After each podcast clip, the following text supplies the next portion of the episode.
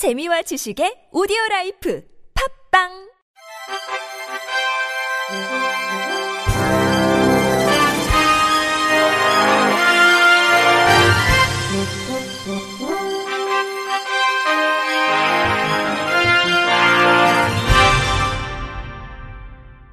청취자 여러분 안녕하십니까? 5월 26일 목요일 KBRC 뉴스입니다. 전국 장애인 차별 철폐 연대 등이 국회에 장애인 평생 교육법 제정을 촉구하고 있는 가운데 국회에서도 활성화를 위한 입법 추진이 필요하다는 분석이 나왔습니다.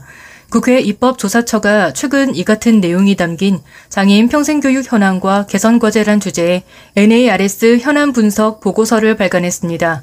교육부의 장애인 평생교육 관련 현황 자료에 따르면 2020년 기준 평생교육에 참여한 장애인은 총 8만 5,461명으로 기관 유형별로 보면 장애인 복지시설에 참여한 장애인이 7만 4,572명으로 가장 많았습니다.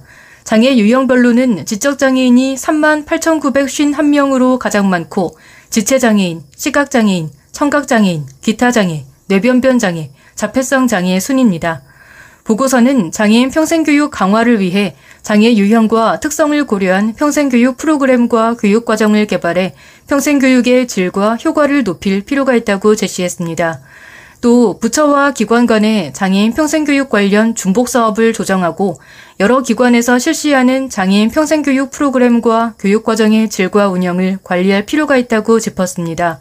아울러 보고서는 국회는 장애인 평생교육을 체계적으로 추진하기 위한 기반을 구축하고 관련 정책과 제도를 안정적으로 지원하기 위해 다양한 의견을 수렴하는 과정을 거쳐서 평생교육법의 관련 조항을 신설하는 방안과 장애인 평생교육을 위한 법률을 제정하는 방안 등을 적극적으로 검토해 장애인 평생교육 활성화를 지원할 필요가 있다고 강조했습니다.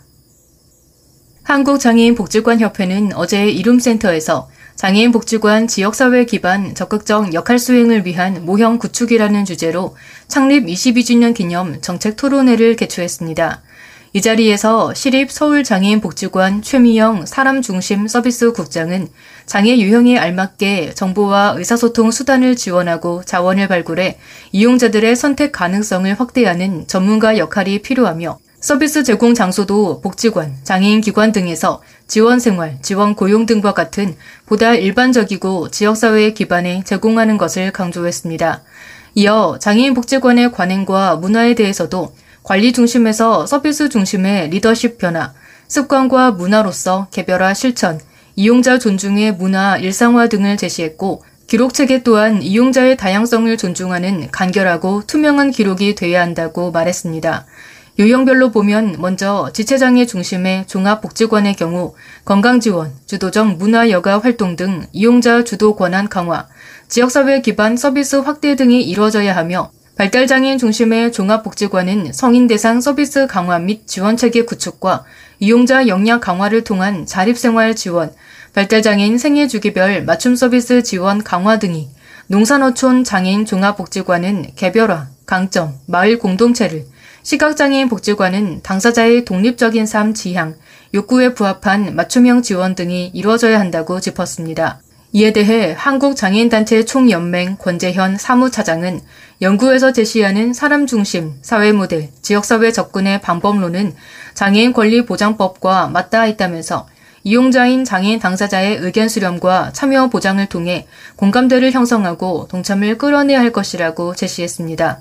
전북대학교 사회복지학과 김미옥 교수는 구체적으로 사람 중심, 사회 모델, 지역사회 접근은 매우 적절하지만 이를 정확히 이해하고 정책과 실천으로 어떻게 구현할 것인가가 향후 장애인 복지관의 기능과 역할 재정립 및 혁신의 중요한 전제가 될 것이라고 말했습니다.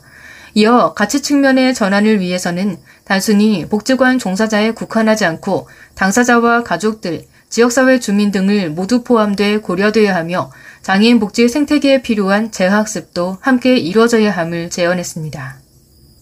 국립장애인도서관이 제15회 장애아동 청소년 독후감 대회 작품을 공모합니다. 참가 대상은 전국 특수학교 및 일반학교에 재학 중인 초중고 장애아동 청소년이며 도서는 참가자가 자유롭게 선정하면 됩니다. 음모 부문은 연령과 장애 유형에 따라 총 8개 부문으로 진행됩니다. 시상은 독후감 부문과 우수학교 부문으로 독후감 부문은 초등, 중고등부 각각 대상을 비롯해 최우수상, 우수상 등 총 58명에게 우수 학교 부문은 장애 유형별 각 한 곳을 선정해 총 4개 교에 수여됩니다. 최종 수상자는 9월 6일에 발표됩니다. 국립장애인도서관 관계자는 대회 참가를 준비하는 과정에서 장애 아동 청소년들이 성취감을 느끼고 다양한 분야의 책 읽기에 관심을 가지는 계기가 되기를 바란다고 말했습니다. 마포 정신장애인 자립생활센터가 오는 12월까지 정신장애인 당사자와 가족, 지인 등을 대상으로 온 오프라인 고충 상담을 진행합니다. 상담에는 마포 정신장애인 자립생활센터 활동가 및 동료 지원가가 참여하며 복지, 법률, 의료, 주거, 직업, 대인관계 등 일상생활 전반에 걸친 다양한 문제를 다룹니다. 고충 해소를 원하는 사람이라면 누구나 별도의 비용 없이 이용할 수 있고 상담 내용에 따라 개별 자립생활 지원 서비스, 동료 상담, 법률 전문 등 센터 내외부 서비스로 연계됩니다. 상담 신청은 전화, 방문, 카카오톡, 마포 정신장애인 자립생활센터 채널로 가능합니다. 센터 관계자는 개별적 어려움이 생겼을 때 신속하게 문제를 해결하고 지지받을 수 있다면 당사자와 가족분들이 보다 안정적인 삶을 영위할 수 있을 것이라며 가깝게는 외로움이나 무료함에 대한 문제부터 직업, 법률적인 어려움 등 다양한 상황에서 고충 상담 서비스가 페이스메이커 같은 역할을 할 수 있기를 바란다고 말했습니다. 전국 장애인 차별 철폐연대가 최근 극단적 선택을 한 장애인 가족을 위한 분향소를 삼각지역에 설치하겠다고 밝혔습니다. 박경석 전장연 대표는 서울 지하철 4호선 삼각지역 숙대 입구역 방면 승강장에서 삭발식과 기자회견을 연 뒤 시민들에게 이 죽음의 의미를 알리기 위해 역장에게 양해를 구하고 일주일간 역에 분향소를 설치하겠다고 말했습니다. 앞서 서울의 한 아파트에서는 40대 여성이 치료를 받는 6세 아들과 함께 자택에서 몸을 던져 숨졌고 같은 날 인천에서도 60대 여성이 30여 년간 돌봐온 중증장애인 딸을 살해하고 본인도 극단적 선택을 시도하기도 했습니다. 박 대표는 이전에도 발달장애인 가족들은 계속 죽었다며 이렇게 계속 죽음이 이어지는 것은 복지가 제대로 안 됐기 때문인데도 국가는 무책임하게 어떠한 대책도 수립하지 않고 기다리라는 말만 하고 있다고 비판했습니다. 이어 대통령께서 직접 이 문제를 챙기고 가장 힘없이 죽어가는 장애인들의 삶에 대해 들어주기를 촉구한다고 덧붙였습니다. 지난 24일 장애인 부모 연대도 성명을 통해 발달 장애인과 그 가족이 극단적인 선택을 한 이유는 분명하다며 국가가 국민에게 아무런 희망이 되지 못했기 때문이라면서 발달 장애인 24시간 지원 체계 구축 등을 해법으로 요구했습니다. 한편 중증장애인 딸을 살해한 뒤 극단적 선택을 시도한 60대 친모에 대한 구속영장이 법원에서 기각됐습니다. 인천지방법원은 어제 살인 혐의를 받는 60대 여성 A씨의 구속영장을 기각했습니다. 법원은 피의자가 범행을 모두 인정하고 있다면서 자신의 삶을 포기하지 않겠다고 진술한 점 등을 볼 때 구속수사의 필요성을 인정하기 어렵다고 기각 이유를 밝혔습니다.